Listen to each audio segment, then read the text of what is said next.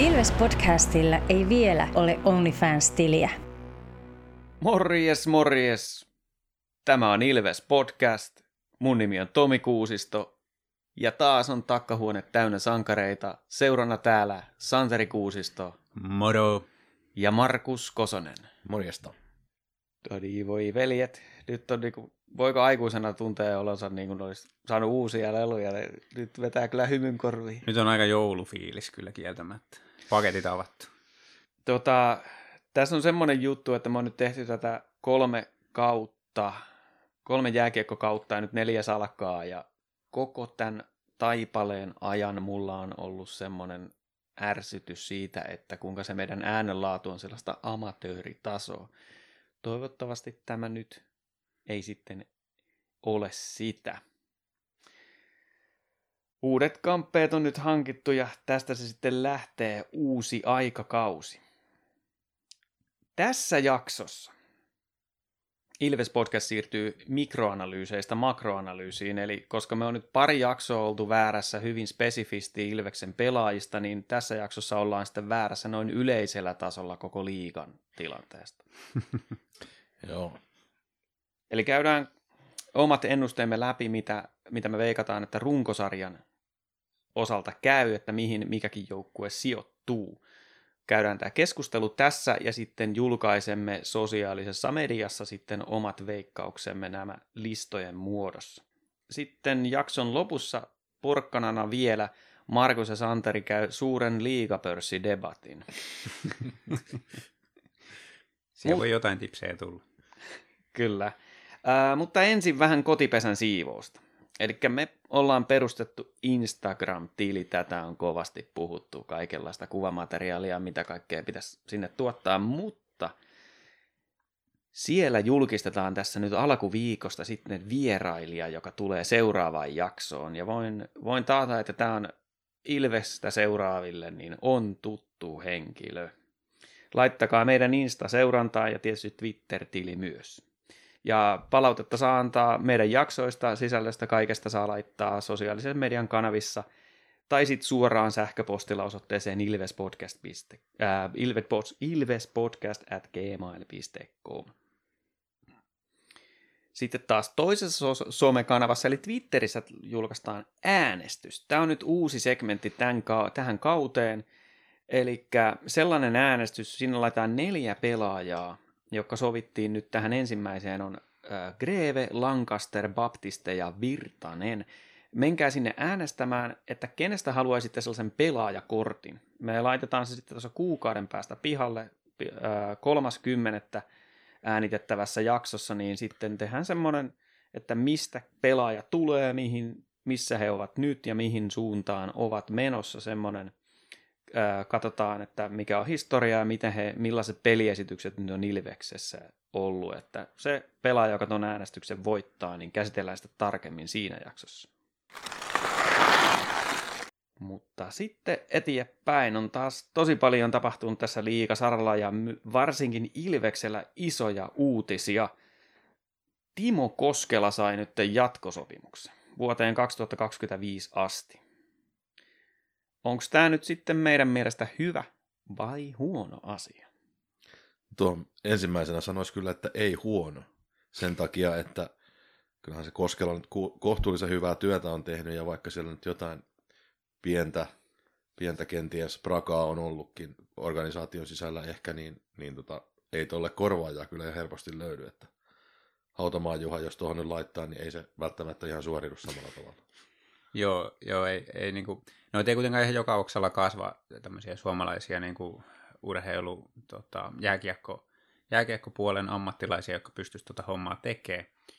Siitä huolimatta ihan varauksettoman iloinen en ollut tätä uutista lukiessani siinä mielessä, että olisi tällainen niin kuin fanin näkökulmasta ollut ihan kiva nähdä, että miten tämä kausi lähtee käyntiin, koska viime kausi, kuten hyvin tiedämme, niin oli, oli kovin erikoinen ja siitä on vaikea niin kuin arvioida sitä Koskelankaan suoriutumista, kun oli niin täysin poikkeusolot, mutta nyt on kuitenkin päässyt vähän puhtaammalta pöydältä vähän paremmin suunnitelman mukaisesti rakentaa joukkuetta tälle kaudelle ja se, että miten toi pärjää, niin tulee hyvin pitkälti riippuun Ilveksen menestys siitä, että, että kuinka hyvin Koskelan hankinnat onnistuu.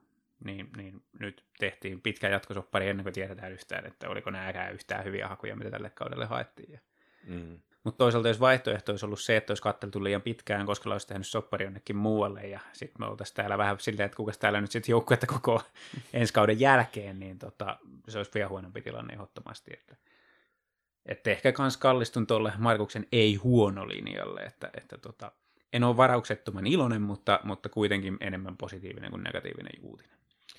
Joo, ja ehkä siinä niin mun mielestä tuntuu, että Ilveksellä on ollut vähän niin kuin tapana näiden sopimuksienkin teossa olla sillain ikään kuin mieluummin vähän niin kuin etupellossa, että hoidetaan niin kuin ihmissuhteet samalla, samalla tavalla siinä sopimukseen tehdessä, että se on vaan sillain, että, että sopimus tehdään just siinä paikassa, mikä on joukkueen kannalta kaikkein edullisen ja sitten sen ihmisen kannalta heikoin. Että siinä mielessä varmaan ihan semmoinen niin kuin inhimillinen ratkaisu jatkaa tässä kohtaa Koskelan sopimusta. Kyllä, ja, ja tietysti niin kuin jatkuvuus on yksi, yksi iso juttu, mikä, mikä niin kuin tässä, tässä on se hyvä juttu, että, että jääkiekossa tunnetusti esimerkiksi päävalmentajan paikka on aika turbulentti, että siellä, siellä tota, projektit harvoin kestää edes sitä kolmea vuotta, ja vielä harvemmin viittä vuotta esimerkiksi, niin, niin siinä mielessä on hyvä, että, että siellä organisaatiossa on sitten jatkuvuutta sit sen valmennuksen yläpuolella edes, että eihän me tiedetä kauanko Myrrä tuossa jatkaa, voihan se poikkeuksen muodosta, että se on täällä vielä kymmenenkin vuoden päästä, mutta mä vähän epäilen, että ei ole. Oma kantani on ihan teidän kanssa samalla linjoilla ja sinänsä, että, että tuossa on, tässä on niin, niin monta vuotta elettiin ennen tätä uutta aikakautta, niin sellaisessa syvänteessä, että, että sella, niihin aikakausiin ei ole, ei ole enää kaipuuta. Ja se on justiin tämä, että jos ajatellaan, että haluttaisiin vaihtaa urheilutoimenjohtajaa, niin sitten olisi kiva, että olisi putkessa jo, että kuka siihen tulisi sitten tilalle. Et, ja sitten ja ajattelee tuota joukkueen rakentamista, että sekin luo justiin sitä pysyvyyttä, jatkuvuutta, että me voidaan tehdä niitä soppareita seuraavalle kaudelle helpommin. Nyt päästään jo neuvottelemaan, kun tiedetään, että UTJ jatkaa. Ja valmennuksellahan on vielä soppari myös, en, tai siis Myrrällä on vielä soppari ensi kaudestakin, että, että se luo sellaista pohjaa. Ja toivotaan nyt sitten, että nämä täksi kaudeksi hankitut pelaajat pystyy nostamaan joukkueen sille tasolle, mihin se kuuluu. Muita uutisia. Liigasta. Taloudellinen tulos. Taas hieno julkistus tuolta Turun suunnalta, niin, niin tota, urheilullisesti meni viis, viime vuosi tosi putkeen, mutta 2,6 miljoonan euron tappiot. Se on saman verran kuin Jukureiden liikevaihto. Joo. Siinä on, siinä on tota melkoista, eikä ole ihan kertaluontoinenkaan siinä mielessä, että hmm. seitsemän viime kauden aikana yhteensä Tepsi on tehnyt 12 miljoonaa tappioon, niin huh, huh, siinä voisi jollain jo alkaa pikkasen niin kuin jänskättää tuon rahan, rahan kanssa, mutta ilmeisesti Tepsin omistajilla ei. Joo, kaikki nallekarkit ei tasan, että se on, se on niin kuin Tepsikin kuitenkin tavallaan finaalissa viime kaudella, niin silti tulee tuollaiset tappiot. Se tuntuu, että ei niin kuin, tavallaan sille ole merkitystä. Niin kuin, tavallaan sille, että se raha, rahaa menee aina joka kausi ja sitä käytetään runsaasti, tulee se sitten Supercellilta tai jostain muualta, mutta että on se jotenkin sillä niin kuin älytön, komple, niin kuin, älytön niin kuin, tilanne sillä että... Kyllä. Ja mun mielestä yksi uskomattomimpia juttuja oli se, että, että liikevaihto oli joku 4,6 miljoonaa. Talousalue kuitenkin niin kuin melko massiivinen. Turussa ei ole muita liikajoukkueita ja niin kuin, et, kuulostaa siltä, että onko ne niinku ilmaiseksi antanut ne mainokset laittaa sinne paitaan niinku kummelityyliin. Että... Kyllä mä niistä maksan. niin, kyllä. niin Et... sponsorituloja ei ihan hirveästi taida niin kuin olla verrattuna, verrattuna muihin näihin isojen kaupunkien joukkueisiin. 4,8 oli vissiin 4,8 on se. Joo, tota, mulla on kaksi asiaa tästä sanottavaa. Toinen on se, että, että tuota noin, niin Ilveksen liikevaihto on 5,2 ja tappio 113 000. Meillä on parempi liikevaihto kuin Tepsillä, tappiosta nyt tarvitse puhuakaan. Mm. Mutta jos vertaa näihin saman kategorian niin kuin kärpät, tappara, hifki, sitten pelikanssillakin on yli 5 miljoonan liikevaihto, ja Tepsi, kalpa menee tuossa noin niin kuin, ää, samoissa, samo, samoissa piireissä pyöritään, niin, niin tota Ilvestäkin ylivoimaisesti vähiten tappioon näistä joukkueista. Joo. Että se, se on, se mitä tämä talous tarkoittaa mun mielestä on se, että mikä se joukkueen tulevaisuus on. Ja mm. Tepsin kohdalta sanon sen, että jos joukkue on tosiaan tällä, että vuodesta toiseen miljoona tappioita, niin se ei pelkästään, se ei auta, jos sulla on joku namuseita, joka antaa niin, vaan niin kuin lapioi sitä rahaa sinne, koska se, se mun mielestä kertoo siitä organisaation rapautuneisuudesta, ei osata pitää vaatimustasoa tarpeeksi korkealla, koska se tarvii olla myös siellä taustahenkilöillä korkea, eikä pelkästään, niin kuin, että valmentaja vaatii pelaajilta. Mm. Se on se bluesin tarina on mun mielestä yksi niitä, että niin kuin siis se, että jos sulla on niin kuin yritysmyynti, mainosmyynti, kaikki tällaiset, niin kuin ne, ne sakkaa niin pahasti, niin se, se ei vaan voi kestää. Se ei voi kestää se semmoinen touhu. Joo, kyllä. Tämä vielä sanoa tuohon Tepsin liikevaihtoon, joku, joku antaa kuitenkin palautetta, niin, niin siis Tepsillä on tuohon liikevaihtolukuun ei ole laskettu sitten niiden jotain, mitä bisneksiä, niillä on jotain sivubisneksiä esimerkiksi, mistä ne saa liikevaihtoa. Niin, ne ei ihan vertailukelpoisia Ne ei ole koskaan ihan vertailukelpoisia joukkueiden välillä. Mutta... Muita uutisia liikasta. Uusi, uusia sääntöjä julkistettiin. Öö, mitä nyt luin itse läpi, mitä jäi mieleen, niin tämä ei provosointia, ei saa vastustaja provosoida. Siitä, siitä nyt nousi hirveä somemyrsky. mutta ilmeisesti en tiedä onko merkitystä. Sitten Joo. Rönnihän oli jo selittämässä lehdessä, että, että ei, ei, ei, ei näitä vihellet.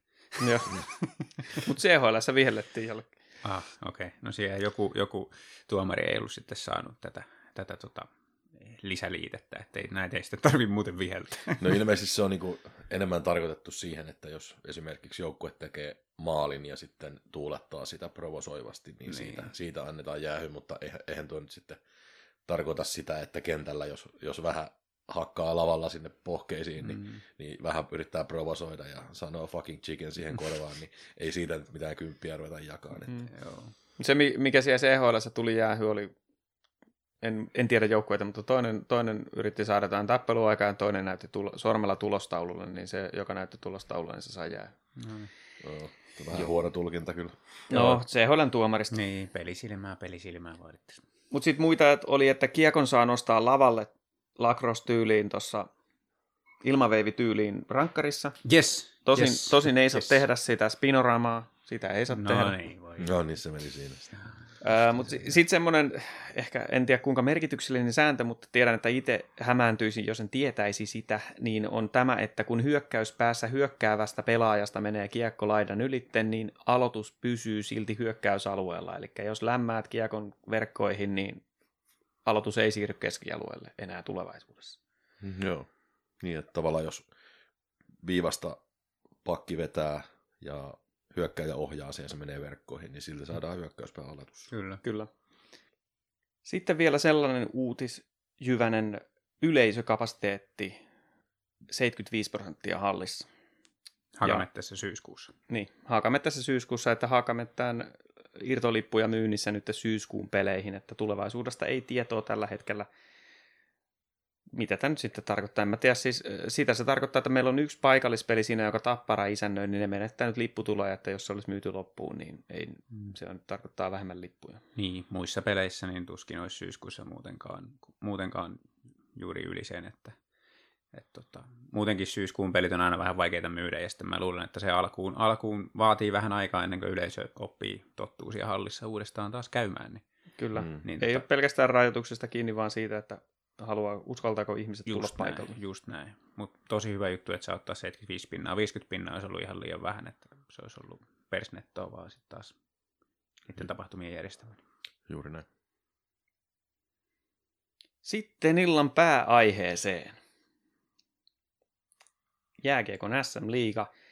Käydään tuota runkosarjasijoitukset läpi ja mennään sellaisessa järjestyksessä viime kauden sijoituksista lähdetään liikkeelle, lähdetään tuolta ihan kärkipäästä ja käydään joukkue kerrallaan läpi ja puhutaan, että mihin meidän mielestä kyseinen joukkue tällä kaudella pitäisi sijoittua. Niin runkosarjanhan voitti sitten lopulta mestaruudenkin vienyt Rauman lukko.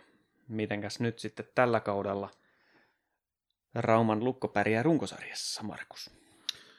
No, toihan tietysti käy aika usein mestaruuden voittavalle joukkueelle, että sieltä lähtee puolet joukkueesta pois ja se kasaaminen seuraavalle kaudelle tulee olemaan aika haastavaa.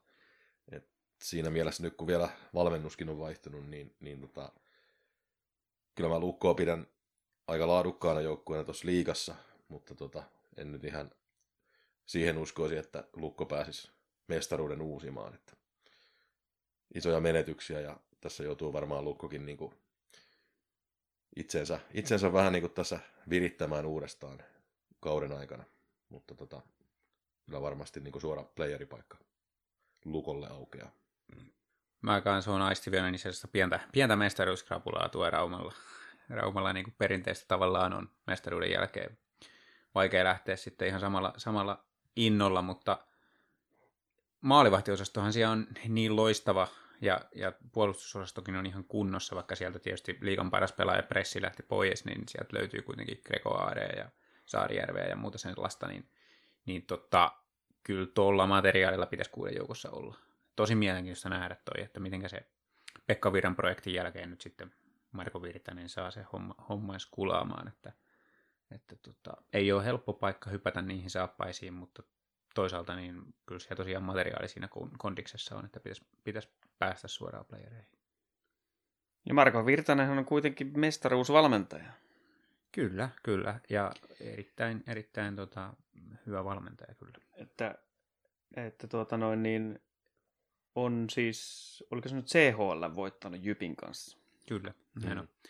Ja, ja liigassa kaksi pronssia, mutta tota, et, ei ole sillä niin kuin puhuta ihan märkäkorvasta. Ei missään nimessä, ja se on myös mielenkiintoinen ja mun mielestä hyvä juttu se, että hän on ollut organisaatiossa nyt jo vuoden, että valmisi Lukon aajunnut mestaruuteen, että mestarivalmentaja siinäkin mielessä. Mm. Että, tota, pääsi, pääsi vähän varmasti niin kuin sitä kautta jo sisälle siihen, siihen tota organisaation arkeen ja siihen, että miten siellä hommia tehdään ja, ja näin poispäin. Ja se mun mielestä niin kuin sekin, sekin tota, näkyy siinä hommassa, että et Virtanen ei ole tullut pistää niin kuin esimerkiksi pelitapaa täysin uuteen uskoon, vaan kyllä siellä on aika paljon sitä niin sanottua virran perintöä jätetty siihen tekemiseen. Mut kyllä toi, toi on niin sillä aika ihanteellinen tilanne, että, että tota, sekä aajunnut että liigajoukkue voittaa mestaruuden samana vuonna, niin että siitä kun lähtee sitten uusi projekti käyntiin, niin lähtökohdat on aika hyvät kyllä, että löytyy niin kuin menestystä myös sieltä junnupuolelta. Kyllä, ja se on itse asiassa mielenkiintoista nähdä, että kuinka paljon ne siellä pääsee sitten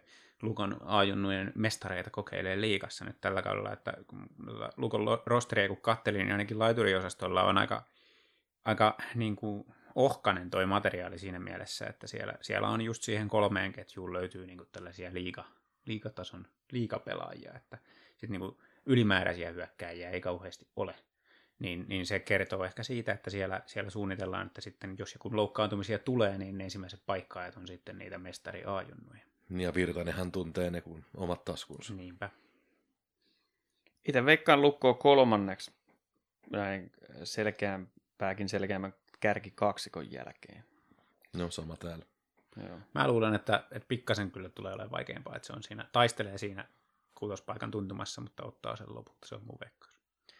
Mainitsin tässä kohtaa, että siis mun mielestä poikkeuksellisen paljon uusia valmentajia, tai siis va- valmentajat vaihtunut liikassa, että Jukurit, Saipa, Tepsi, Hifki, Kärpät, Lukko, Jyppi ja KK on kaikki vaihtanut valmentajaa. Ja tämä, tämä erityisesti, että finaalijoukkueet molemmat vaihtovalmentajaa. Mm. Mutta viime vuoden, ei mennä siihen toiseen finaalijoukkueeseen vielä, vaan sitten viime vuoden runkosarjassa Hifki tuli toiseksi. Ja se on mun papereissa kakkosena. Ja tota, se johtuu siitä, että on todellakin kova ja kattava laaja materiaali ja tiedetään myös se, että jos siellä tapahtuu jotain poikkeuksellista, niin siellä voidaan vielä täydentää sitä kovilla nimillä myöhemmin. Mm. Että se, miksi en laita Hifkiä ykköseksi, niin johtuu siitä, että, että Ville Peltonen onko tarpeeksi kova päävalmentaja SM-liigassa, joka on saattaa jopa olla maailman parhaiten valmennettu jääkiekko-liiga. Mm. Niin siinä, siinä tulee se ne ky- kysymysmerkit. Mun mielestä tota, kyllä Ville Peltoselta löytyy sen verran auktoriteettia varsinkin IFKssa, että, että tuskin jää niinku siitä kiinni. Ja, Ja tosiaan niin kuin aikaisempina kausina nähty, että jos se homma ei lähde täysin lentoon siinä, siinä alkukaudesta, niin sinne palkataan lisää ukkoja sitten sen verran, mitä tarvitaan. Että kyllä mä itse tota pidän, pidän hifkiä tässä nyt niin kuin ykkös siellä ihan vaan sen niin kuin materiaaliedun vuoksi. Ja sen vuoksi, että mun mielestä Ville Peltonen on varmaan paljon parempi valmentajavalinta IFK kuin joku Doc Shedden tässä kohtaa. Että. No Peltonenhan on siis kuitenkin saanut oppia näiltä Suomen parhailta, että, että on ollut Kari Jalosen apukoutsina ja näin. Että, että tota... Niin ja siis Peltosellahan on päävalmentajakokemusta kuitenkin Sveitsin liigasta kaksi mm. kautta. Niin, no saanut potkut. no joo, mutta ekalla, ekalla kaudella oli kuitenkin semifinaalissa, välierissä siellä. Toinen kausi meni penkin alle ja sitten tuli kenkä. Mm. Mutta se, mä veikkaan, että seuraavalla kaudella, tämä on mun ennuste, että tämä menee Ville Peltoselta vielä opettelun pikkiin, mutta sitten seuraavalla kaudella, jos saa saman tason rosterin, niin miksi ei saisi niin. Sitten Hifki on enemmän, enemmänkin siellä kärjessä, mutta mihin, se, mihin meni sun papereissa Santari Hifki tässä No siis kyllä mä teet aika pitkälti komppaan tässä, että Hifkillä on niin kova materiaali, että tuolla pitäisi olla niin kuin ihan, ihan taistella mestaruudesta. Ja, ja mä uskon kyllä Ville Peltoseen sillä että niin kuin, en usko, että tulee mitään isompaa, isompaa tota, hikkaa siinä, mutta, mutta tota, saa nähdä, että riittääkö se ihan päätyyn asti kuitenkaan. TPS oli runkosarjassa viime vuonna kolmas. Mä veikkaan, että tulee yhden sijaan pudotusta neljänneksi. Sitä, että neillä on kokoonpano muuttunut, niin kompensoi se, että Jussi Ahokas kilpailee tänä vuonna parhaan valmentajan tittelistä. Näin ennustan. Ja veikkaisin, että maalivahti osastolla toi Karejev niin osoittautuu kovaksi luuksi. Tuo on kyllä ihan totta, että Ahokas tietyllä tavalla näin kauden kynnyksellä katsottuna niin vaikuttaa semmoiselta valmentajalta, että se on parempi valinta kuin Helmisen Raipe tuohon tota, te, Tepsin peräsimeen, mutta tota... No eipä sen paljon paremmin olisi voinut Raipelta mennä. Niin. No, niin, mutta sanoinkin, että vähän niin kuin tällainen odotusarvoisesti, niin, mm-hmm. niin tota, en olisi odottanut, että Raipe vie finaalin Tepsiä, mutta tota, Ahokas voisi olla sellainen, joka veiskin.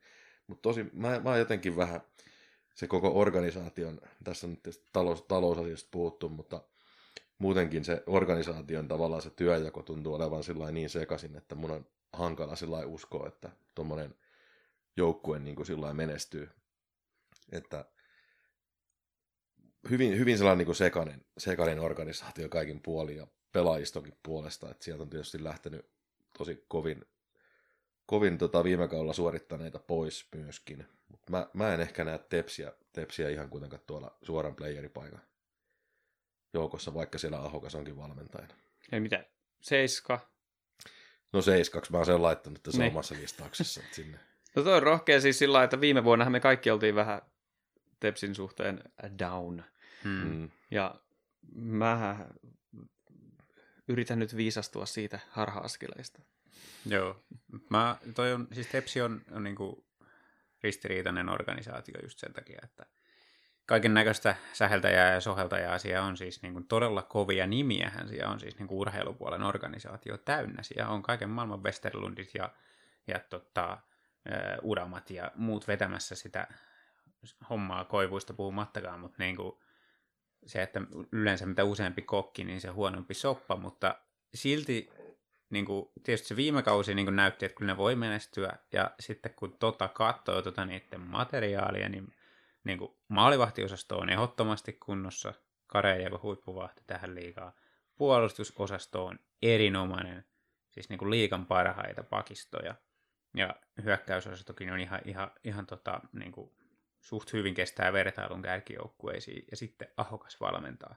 Niin eihän tota nyt niin kuin voi, niin kuin, mä en voi tota sijoittaa niin kuin oikeastaan minnekään muualle kuin sinne top neloseen, että kotietu pitäisi saada tolla, tolla kokoonpanolla, mutta – se on sitten helppo, jos tämä menee väärin, niin se on sitten helppo syyttää sitä Tepsin sekasta organisaatioa ja näitä, on siellä ne kaikki Korpikoski sekoilukin menossa, mm. niin, niin tota ei voi olla vaikuttamatta joukkueeseen, mutta siitä huolimatta, niin kyllä mä näen Tepsin top 4 joukkueen. Ei ole ihan CHL-peleissä vielä irronnut Tepsillä sellaista, sellaista niin kuin huipputason suoritusta. Että. Joo, mä luulen, että sillain kuitenkin ahokas siellä nyt niin kuin aloittelee projektiansa, niin siellä voi pikkasen alkuun olla yskästä, yskästä mutta tota, mä veikkaan, että keväällä tulee olemaan tosi kova. Se, mikä mun mielestä, mikä joukkue tulee olemaan erittäin kova sekä runkosarjassa että keväällä, niin on toi rakas vihollinen Tampereen tappara. Ja mä veikkaan, että heittämällä runkosarjan ykkönen. Se on valitettavaa, mutta, mutta näin se täytyy todeta, että Tapparalla on yhdessä IFK kanssa niin, niin liikan paras materiaali ja sitten siellä on vielä niin kuin kokenut mestarivalmentaja tota, Tapola puikoissa, niin aika vaikea löytää heikkouksia. Sanotaan, että toi, toi tota, Herjanko nyt ei ole ykkösenä ihan kärkipää maalivahti, mutta kun se muu rosteri on niin kova, niin, niin ei pitäisi olla este. Runkosarjassa ainakin, niin pitäisi, pitäisi ykkös, ykköspaikka olla kyllä haarukassa heille. Juu, ehdottomasti tosi, tosi kova, kova rosteri.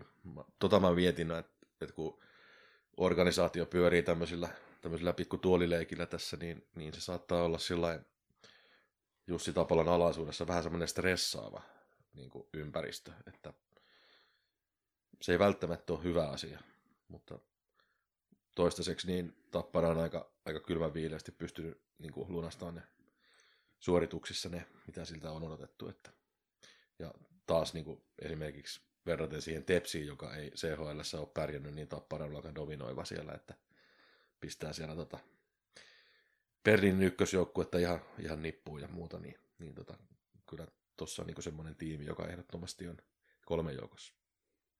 Joo, se varmaan tulee lentävä lähtö. Mä sanon, että kysymysmerkit on ainoastaan se, että, että tuleeko sinne skismaa mit, ää, pelaajista ja valmennuksen välille, ja sitten se, että, että kun lähtevät tässä tosiaan kunnolla laukalle, niin aiheuttaako se skisma sitten ongelmia tuossa, kun tulee syksyn tuumenevat illat. Mutta mä pahaa pelkään vaan, että tässä on Tappara ajoittanut tosi hyvin tämän joukkueen rakennuksen ja organisaation, organisaation tota noin, niin, pysyvän nosteen oikeastaan. Ne on niin hyvin pärjännyt, niin tähän ratamettään se siirtymiseen, että se, se luo sitten sellaista intoa, saadaan sinne.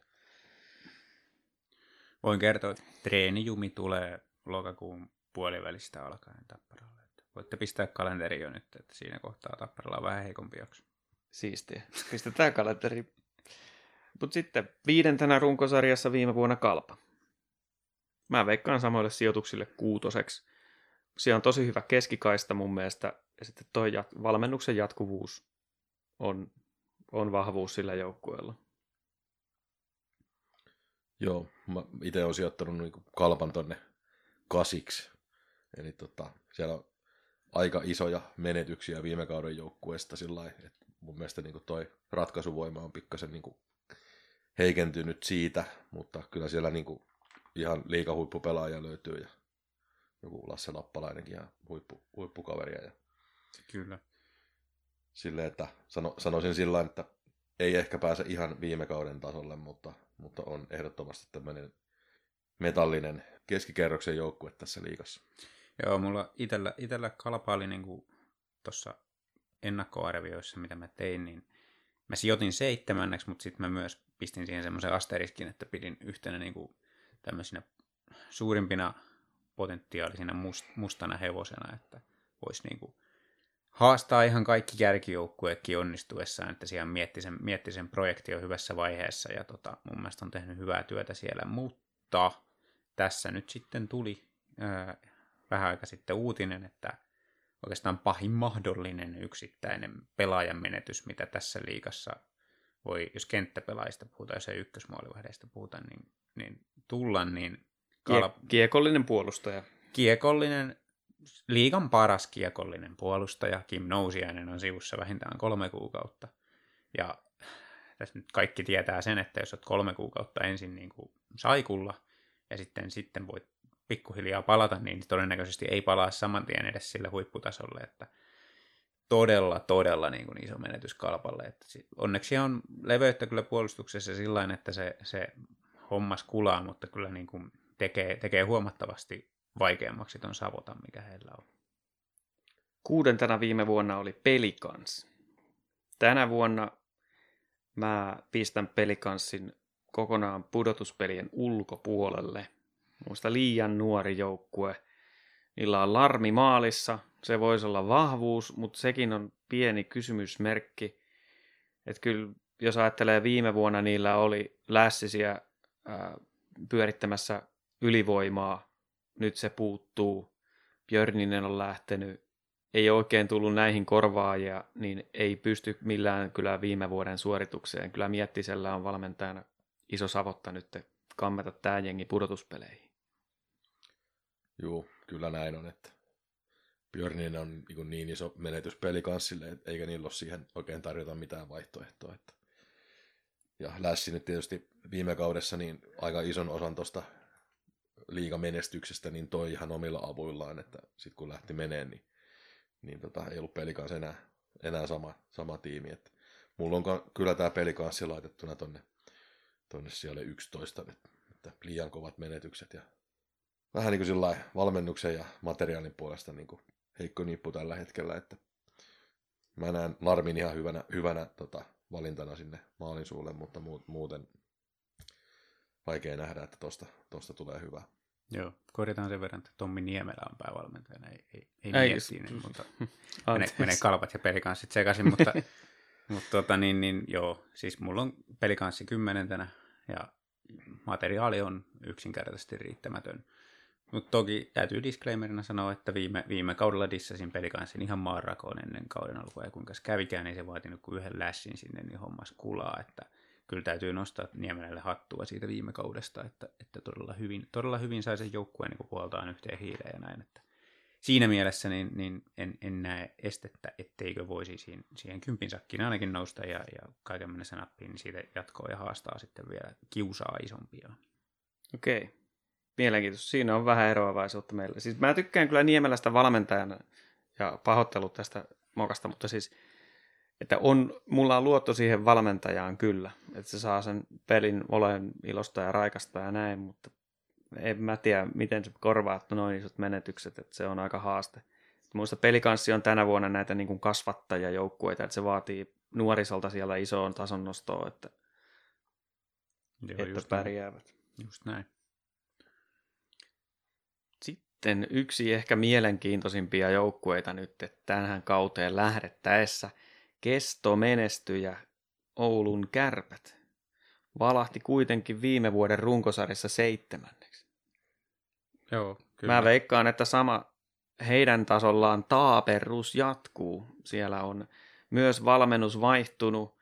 Tosin kakkosvalmentajasta on tullut ykkönen, että Lauri Mikkola luotsaa sitä laivaa mutta siellä on, nämä harjoituspelit on kyllä ollut aika, aika totaalinen sekaannus, että mi, mitä siellä oikein tapahtuu, että ei, ei nyt oikein ole uomissaan tämä. No ei todellakaan, kyllä, että tota, ja sitten muutenkin ehkä kärpät on joutunut niin taloudellista syystä vähän säästöliäkillä liikenteeseen ja se, sen huomaa heti sitten siinä rosterissa, että mun mielestä niin kärpät lähtee liikaa niin kuin esimerkiksi todella heikolla maalivahti-osastolla. Joo, ja... se on niin kuin äärettömän iso heikkous ja sitten lisättynä valmennuksen kokemattomuuteen, niin riskit on muista hirveän suuret. Joo, ja sitten aina jos jotenkin niin kuin lähdetään ajattelemaan, että Juha-Matti Aaltonen on niin kuin joku joukkueen henki ja sielu, niin silloin kannattaa olla vähän huolissaan, koska... 36-vuotias Juha-Matti Aaltonen. Niin. Sitä, sitä ei niin, niin sanotusti aina ihan kiinnosta satasella niin, tota. Joo, ja toi on mielenkiintoinen sillä toi joukkue muutenkin niin kuin rakenteeltaan, että siis maalivahtiosasto lähtökohtaisesti niin kuin, todella iso kysymysmerkki. Sitten pakisto on niin kuin, niin kuin, siihen on panostettu, siellä, siellä on hyviä pelaajia useita. Sitten taas keskushyökkäjäosasto, niin sinne on sitten hommattu ulkomaan arpoja. Ni, ni, niihin on niin kuin kaikki munat laitettu siihen koriin, että ne onnistuu. Ja sitten taas laituriosastolla, niin siihen on siis Aaltosen lisäksi, niin siellä on, siellä on Ville Leskistä ja, ja tota, Pyörälää ja vaikka ketä. Että se laituriosasto on niin kuin periaatteessa todella kova. Mutta se, että niin kuin joka toinen osasto on niin kuin semmoista alempaa keskikastia liikassa ja joka toinen osasto on niin kuin kärkeä, niin mihinkä ton nyt sitten sijoitat? Mm-hmm. Itse laiton sen tähän niin kuin sijalle kuusi, että kärpät, kärpät, tota, mä luulen, että tota joukkuetta joutuu vähän säätämään vielä tuossa tossa, tota kauden aikana, mutta mä uskon, että kärpät saa sen semmoisen peruslaadun vielä tavoitettua, mutta onhan toi peli aika sekaisin vielä tällä hetkellä, että ei ole odotettavissa ensimmäiseltä kymmeneltä kierrokselta ihan sellaista huippumenestystä tuskin. Kyllä. Mä itse laitoin neljänneksi, mutta se on, kertoo ehkä enemmän siitä, että mä näen, että niin tuossa oikeastaan top kahden ulkopuolella, niin kaikilla joukkueilla tuntuu olevan aika isoja kysymysmerkkejä. Niin kuin Tepsistä puhuttiin äsken ja muista joukkueista puhutaan kohta, mutta niin kuin se, se, joku sinne oli laitettava tuohon neljänneksikin, niin kärpät sattui nouseen sinne sitten. Mun mielestä yhdistettynä tämä harjoituspelien sekavuus ja peli tuntuu olevan vielä täysin hakusessa. Valmentaja, jolla ei ole historian puolesta auktoriteettia, ja sitten siihen yhdistettynä tämmöiset kokeneet sotaratsut niin kuin pyörällä, Ohtamaa, niin siinä on semmoinen yhtälö mun mielestä, että, että jos ei se oikeasti lähde, jos se lähtee väärille urille heti alusta, niin siinä on hankala tilanne heillä kyllä. Käsitelläänkö Ilves nyt vai jätetäänkö se viimeiseksi? No ei Ilves nyt 15 ollut viime Ei, ei ollut Ilves, se oli kahdeksassa, se tulisi tässä seuraavaksi, mutta se, että jos siihen pureudutaan syvemmin. Otetaan se sinne lopussa, jatketaan siitä sitten katsotaan sulavasti liikapörssin pari. Kyllä. Eli sitten yhdeksänneksi viime vuonna tuli KK. Ja tässä, tässä on niin kuin, KK on sillä tosi harmillinen tarina sillä joukkueella, että siellä oli Ahokkaan projekti valmistu viime vuonna, ja vallitsevasta tilanteesta johtuen, niin eivät saaneet kasattua sellaista joukkuetta, että valmentaja olisi ollut pelimerkit mennä pidemmälle. Hävisivät Ilvekselle sääliplayeri-sarjan, joka voi, en, en välttämättä ole kauheasti eri mieltä, jos joku olisi sanonut, että se meni väärin se sarja. Ilves viimeisteli tehokkaasti ja puolustustaistelua sitten loppuun asti. Ahokkaallahan oli kyyneleet silmissä kauden lopussa. Nyt sitten Ahokas on siirtynyt Tepsiin, on Olli Salo tullut Saksan reissunsa jälkeen, jossa sai potkut, niin mm. tullut nyt sitten aloittamaan uutta projektia Kouvolaan, niin äärettömän mielenkiintoinen joukkue, eikä vähiten sen takia, että siellä on niin paljon entistä Ilves-pelaajaa, mutta mun papereissa, no tässä on ehkä, en mä tiedä, vähän ehkä toiveikkuutta sen Olli Salon suhteen, että se nähdään, kuinka hän pystyy vetämään, mutta mulla menee kahdeksanneksi KK. Joo, no siis sanotaan näin, että tossahan on niinku noita kysymysmerkkejä on aika paljon. Siellä on valmentaja, päävalmentaja, jolla on nyt niinku tavallaan ura vedenjakajalla Olli Salolla. Että ensimmäinen päävalmentajakausi oli se viime kausi Saksassa, kun sai potkut hyvin aikaisessa vaiheessa. Ja nyt sitten, niin kuin, jos, jos nyt menee taas lähtee niin kuin väärään suuntaan lumipallo pyörii, niin tota, se voi olla sitten, että niitä päävalmentajahommia on vaikeampi sitten enää saada. Meidän just sanoa, että jos nyt menee vihkoon, niin se on kakkosvalmentajan pestiä seuraavaksi. Kyllä. Ja sitten kun katsoo tätä joukkueen rakennetta, niin siellä niitä sellaisia niin kuin, tavallaan johtavia pelaajia, niin, niin ei välttämättä niin kauheasti ole sellaisia, jotka pystyisivät sitä – valmentajaa tukemaan ja jalkauttamaan sitä pelitapaa sillä niin kuin siinä, siinä mielessä, niin kuin jos mietitään vaikka jotain Ilvestä, niin siellä on niin kuin Petri Kontiola, jolle sä voit niin kuin selittää, valmentaja voi selittää yhdessä videopalaverissa, mitä se haluaa, ja sen jälkeen Kontiola pitää huolen siitä, että sen koko kentällinen pelaa siinä, kun valmentaja haluaa, tai, tai pyörällä kärpissä tällaisia pelaajia, niin ei, ei KKssa ole sellaisia. Niin, niin se on niin kuin, Salolla on siinä niin kuin todella, todella iso työmaa, ja sitten kun siellä niin kuin, sit vielä jos katsotaan vaikka laituriosastoa, niin siellä on niin kuin ratkaisevassa roolissa, ratkaisevaan rooliin on nyt hankittu Ilveksestä pelaajia, jotka Ilveksessä ei pystynyt viime kaudella mm. esimerkiksi oleen siinä ratkaisevassa roolissa, niin Juuri ei näin. se kuulosta kyllä sillä niin kauhean menestyvältä reseptiltä. Joo, mun papereissa KK tulee, tulee ottaa aika paljon takamatkaa niin kuin noihin aikaisempiin kausiin ja juuri tällä tavalla, että sieltä, sieltä on ikään kuin ne, ne, jotka, ne pelaajat, jotka on nostanut KK sellaiseen asemaan, että sitä ei enää katsota niin kuin entistä mestisjoukkuetta, niin ne on sieltä niin kuin lähtenyt vähän niin kuin paremmille apajille. Samoin sitten myöskin valmennuksen osalta. Et se, on, se on nyt pikkasen vähän tämmöinen nippu, joka on koottu, mitä on saatu jalkeille ja, ja tota, kyllä Salolla on niin kuin tosi hankala paikka siinä, siinä niin kuin lähtee niin kuin nostaan, nostaan suoritusta. Että kyllä mulla, toi, mulla on tuo 12, 12 paikan kohdalla toi KK, että, että en ihan hirveästi usko, että Meskanen siivittää KK-menestykseen. Se, se mikä, mikä mulla herättää sitä uskoa tähän, että tämä Salon projekti ehkä voisi toimiakin. Ehkä toi on toi kahdeksan on yltiöoptimistinen, vai voi olla, että se on seuraavana vuonna vasta.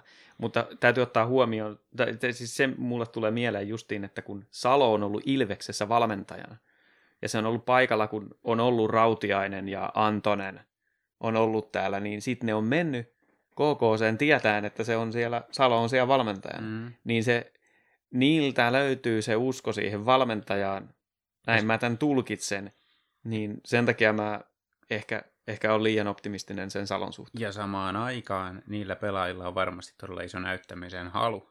Mm. Että kun Ilveksessä ei sitten sitä roolia ollut enää tälle kaudelle, niin, niin, tai viime kaudella löytynyt semmoista, niin se, se näyttämisen halu on todella korkealla ja sitä ei voi aliarvioida. Että silloin, silloin kun pelaaja haluaa antaa kaikkensa siellä jäällä, niin sit se monesti näkyy myös tulostaululla. Mutta kyllähän toi vaatii siis niinku aika paljon tason nostoja myös sitten, jos katsotaan vaikka maalivahtiosastoa. Siellä on Oskari Setänen, niinku kakkosmaalivahti on nyt ykkösmaalivahti siellä, että siinä, siinä esimerkiksi niin pitäisi, pitäisi steppejä ottaa niin sanotusti, että, että KK voi oikeasti pärjätä. Että. Mutta noin muuten, niin kyllähän toi materiaali kaikesta tästä negailusta huolimatta, niin toi materiaali on top 10 taso liigassa, että siellä on 5-6 joukkuetta, joilla on huonompi materiaali kuin KKlla, että siinäkin mielessä Salolla on kyllä ne paineet, että sinne kympin sakkiin pitäisi päästä. No onko sitten se joukkue, jolla on liikan selkeästi vanhin materiaali, niin miten se suhtautuu sitten tähän viime vuonna kymmenenneksi runkosarjassa sijoittunut Vaasan urheilu? Eli 29 on heidän joukkueen keski-ikä. Siellä on aika monta pelaajaa yli 30. Se on, se on kyllä... Heskaa 36 ynnä muita. Se on kyllä liikaa niin kuin todella korkea keski-ikä. Se on mm. yksi pelaaja, joka on alle 23. Huhhuh. Aika moista. Kasvattaja liiga. en tiennyt tota, mutta sitten taas toisaalta, mitä muuta voi odottaa, jos valmentajana on Risto Duffa. Että sillä kyllähän toi on aika Duffan näköinen joukkue. Siellä on niin kuin, työmyyrätyyppistä pelaajaa paljon. Ja niin kuin tästä kaikesta Duffalle naureskelusta, mitä esimerkiksi viime kaudella nähtiin, niin tota, täytyy niin kuin kyllä sen verran poiketa nyt tässä, että, että jos katsoo millaisia pelaajia siellä pelaa, pelasi viime kaudella ja jatkaa tällä kaudella, niin aika moni on nostanut tasonsa siellä Duffan alaisuudessa. Hmm. Ja tässä on niin semmoinen kombinaatio, mikä mä näen, että sport voi olla jopa semmoinen aika yllättäjä tällä kaudella, että että siellä on tosiaan valmentajansa näköinen joukkue, joka viime kaudella jo pelasi niin kuin todella hyvin yhteen kurinalaista viisikkopuolustusta. Nyt sitä joukkuetta on vahvistettu, se on parempi kuin viime kaudella se materiaali, ja ne pelaajat on kehittynyt, joita siellä on. Ja ilmeisesti suurin osa niistä myös tykkää sitten valmentajastaan, koska, koska pelaa siellä paremmin kuin aikaisemmin. Niin kyllä tässä on semmoinen kombinaatio, että mä näen, että Vaasassa, Vaasassa voi olla niin kuin aihetta iloon tällä kaudella enemmän kuin mitä on aikaisemmin ollut mm. liikassa vielä kertaakaan. Hei. Joo, ja oli toi niin kuin Saun Heskan värväys aika kova, aika kova kyllä. Että, kyllä. Tota noin. Sitten ker- Keränenkin varmasti tota, ensi kaudella niin kuin aiemminkin niin pitää, pitää tasonsa tuossa niin viimeistelypuolella. Että kyllä siinä sportilla tosiaan on siinä mahdollisuudet, mahdollisuudet mutta itse en kuitenkaan ihan tota, no kympin sakkiin. Kymmenenneksi olin itse sijoittanut sen tuossa sportin. Et, tota, ja mitä nyt on pikkasen kattonut harjoitusotteluita, niin ihan, ihan tota, hyvännäköistä lätkää pelaavat, että yrittää, yrittää olla tota, aktiivinen pelitavaltaan ja sillä, siinä mielessä niin kuin, että Sport kerrankin yrittää sillä vähän niin kuin dominoida peliä, niin se, mm. se näyttää ihan kivalta. Risto Duffa on luonut nahkansa uudelleen. Tästä, tämä on semmoinen joku, mikä Santeri sun veikkaus oli sijoituksesta? Sijoitus oli kahdeksas mulla tuossa. Joo. Toi, mulla on kymppi, niin kuin Markuksellakin, ja toi, ää, tästä monta narratiivia voi kyllä keksiä tästä Ja kun ajattelee se, että on mestaruuden voittanut valmentaja ja sitten pelaat haluaa pysyä siinä joukkueessa. Hmm. Ja me tiedetään, mikä se on se Duffan tyyli, että se on, se on ehkä vähän semmoinen kaikkein eniten vanhan liiton valmentaja. Kyllä. Niin sen tyyppinen valmennus, mun mielestä on väärin sanoa, että se on aikansa elänyttä, mutta se vaatii mun mielestä tietyn tyyppiset pelaajat, jotka Joo. hyväksyy sen. Ja sitten se on merkille pantavaa tosiaan toi, että siellä ei ole niitä ihan nuorimpia, että onko siinä sitten, että Vaasaa niitä on vaikea houkutella, onko se paikkakunta mm. kysymys vai onko se valmentaja kysymys. Mutta se, että nykyään usein puhutaan se, että nykyään valmentajien täytyy olla erilaisia ja keskustelevampia mitä kaikkea. Niin, niin se on, toi on Et, mielenkiintoinen juttu. Sitten yksi, yksi narratiivi kanssa, mikä tässä voi just luoda, niin on se, että, että siellä, siellä jossain määrin voisi ajatella, että sportissa pelaa tällaisia tietynlaisia hylkiöitä. Ja siellä on tämmöisiä pelaajia niin kuin Olavi Vauhkonen, joka kävi Tapparassa, ei, niin kuin, Tappara ei nähnyt mitään käyttöä, pelasi jossain nelosketjussa siellä, ja siirtyi takaisin sporttiin viime kaudella, ja saman tien alkoi pelaa melkein piste per peli. Sitten siellä Valtteri Viljanen, mä itse ainakin pidin jo ihan menetettynä tapauksena, moni muukin varmaan piti. Mutta yhtäkkiä viime kaudella alkoi pelis kulaa. Sitten Niko Hovinen ykkösmaalivahtina, semmoinen kaveri, joka on kiertänyt varmaan 2-30 seuraa uransa aikana. Ja nyt pelaa elämänsä parasta maalivahtipeliä siellä. Mm. Niin, niin mä luulen, että Duffa on aika hyvä luomaan, luomaan niin semmoisen ilmapiirin, semmoisen tarinan siitä, että, mm. että siellä on niin Kukaan ei usko niin, meitä, teitä ei halua niin, kukaan niin, just näin, just näin, tämmöinen, tämmöinen, ja sehän on tosi iso voimavara silloin, jos sen saa käännettyä niin positiivisen puolelle. No, mutta kyllä se vaan katsoo tuota pelaajien ikä, ikä ikiä tuossa sanoi, että, että 36. Ja sitten sekin vielä, että nämä ulkomaalaisetkin pelaajat on niin kuin 36 on Heska ja sitten ää, Henri Eriksson 31. Et, no, erikoista. Onko tämä tämmöinen mm. kerran vielä pojat juttu? Mutta... Oh, no, se Duffahan on erikoistunut, mutta siis Heskasta pitää sanoa, että Heskaa voi pelata vaikka 40-50-vuotiaaksi. Että, mm. että se on niinku, sen, sen kaverin peliäly on niinku ihan jo, johonkin muuhun sarjaan kuin liikaan. Että, että sillä ei koskaan ole liike ollut vahvuus ja ihan sama vaikka kuinka paljon hidastus, niin se on aina oikeassa paikassa oikeaan aikaan. Onko sitten Hämeenlinnan pallokerho oikeassa paikassa oikeaan aikaan? Mä sijoitan ne yhdenneksi toista – ja valitettavasti mun mielestä ton seuran narratiivi menee nyt väärään suuntaan, että siellä on Mika Toivola UTJnä ja nyt, nyt on niin kuin useamman vuoden saanut siellä touhuta ja tuntuu siltä, että ei kauheasti nyt vakuuta. Että, että viime vuonna esimerkiksi ja lähdettiin sellaisella joukkueella sarjaan, että, että kaikki pysty katsomaan puolustusta, puolustusten, puolustuksen pelaajista katsomalla, että ei täällä kyllä uuhun mennä ja ihan katastrofi syksy. Sitten pystyvät kirimään mun mielestä hyvän valmennuksen avulla niin sitten loppua kohti. Sijoittuvat kuitenkin sitten jäivät pudotuspeleistä pois. Niin en, en ennusta nyt pudotuspelejä Hämeenlinnan pallokerholla. En ennusta minäkään, mutta näen silti niin kuin ennusmerkit edes hieman parempina kuin viime kauden alussa. Että nyt siellä on, siellä on huipputason ykkösmaalivahti Eetu Laurikainen. Ja sinne puolustukseen on hankittu vahvistuksia, että siellä, siellä on ihan, ihan hyviä pelaajia, niin kuin esimerkiksi Arttu Pelli. Ei varmaan ole kaikille, kaikille kovin niin kuin tämmöinen säkenöivän nimi välttämättä, mutta pelaa hyvää jääkiekkoa.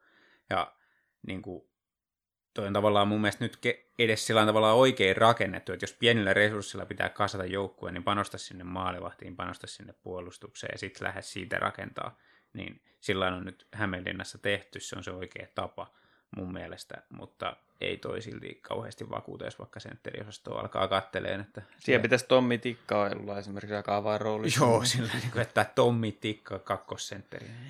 Joo, totta. En kuuhun mennä. No Pilströmin saivat kuitenkin haalittua. No joo, se nyt oli tietysti...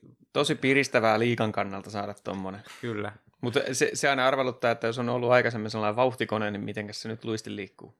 Niin, kyllä, sepä se. Ja se, että, että tota, on nyt sitten tehnyt tämmöistä työmyyrän niin kuin alaketjuroolia isommassa sarjassa ja nyt sitten vanhoilla päivillään tulee sitten pitäisi tuloksentekorooliin pystyä yhtäkkiä taas, niin miten se luonnistuu, niin saa nähdä. Saa nähdä, mutta tosi mielenkiintoinen siistiä, että, että hommasivat tuommoisen kovan profiilin ja kaverin sinne, sinne tota, kärkiketju, ykkösketju HPKlle, että siellä laiturisosto oli aika ammottava, ammottava tuota aukko ennen Pilströmin hankintaa. Että jos onnistuu, niin voi olla ihan hyväkin kokonaisuus. Jolie vaikuttaa ihan hyvältä ulkomaan vahvistukselta, että luultavasti tulee olemaan HPK piste pörssissä ykkösenä. Niin mihin Markus sun, sun mielestä HPK sijoittuu? Mulla on se yhdeksänneksi laitettu tässä, että, että tota, ei. Kuitenkin pudotuspeleihin. Ja siinä niin. on selkeä ero teidän kahden välillä, mikä Santarilla oli. Ei ole pudotuspeleissä vissiin. 13. 13 ja 9, no siinä on iso ero. Joo, no mä itse on kyllä ajatellut sillä tavalla, että kun toi Pilströmin sopimus julkistettiin, niin se ehkä vähän nosti pari napsua HPK-osakkeita. No ehkä 12.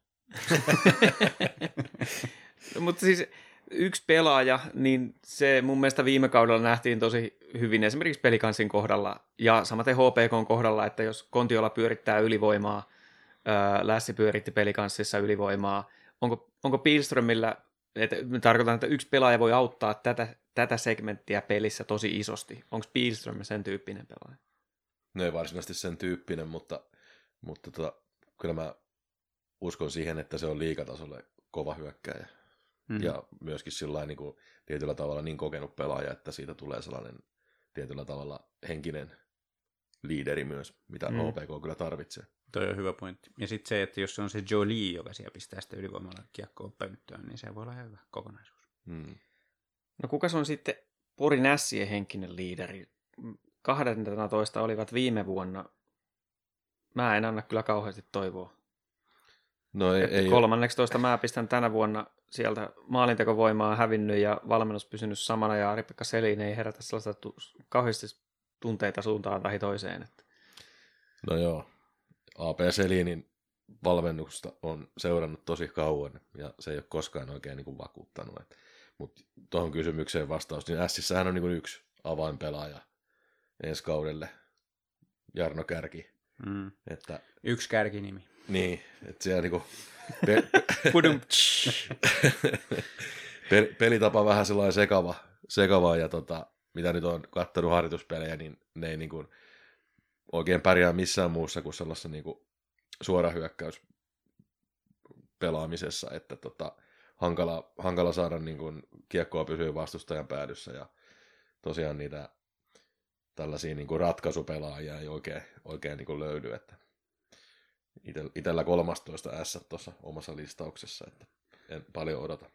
Mulla on S 11, mutta siinä on, se oikeastaan tulee siitä, että mun mielestä Linus Söderström on hyvä maalivahti ja, ja tota, sitten heillä on sentteriosasto on tosi kova, kun siellä on kärki ja ruuttu ja tota, toi Derek Barakin varmaan ihan, ihan hyvä kolmosentteri ja näin poispäin, mutta sitten taas... Puolustus ei voi olla kova, jos Nikolas Matinpalo on edelleen koto- kokoonpanossa. No just tähän olin tulossa. Ja sitten jos miettii, että kuka siellä niin kuin avaa peliä, siellä on niin kuin, jos siellä on Roni Sevästä ja Olli Vainio ja Matin Paloa niin kuin kokoonpanossa, niin sitten siellä oikeastaan Santeri Lukka on se, jonka pitäisi niin kuin pistää, pistää kiekkoa liikkeelle. Ja toki hän on kiekollisessa roolissa parhaimmillaan, mutta ei ole kyllä todellakaan mikään ykkösparin kaveri liikassa.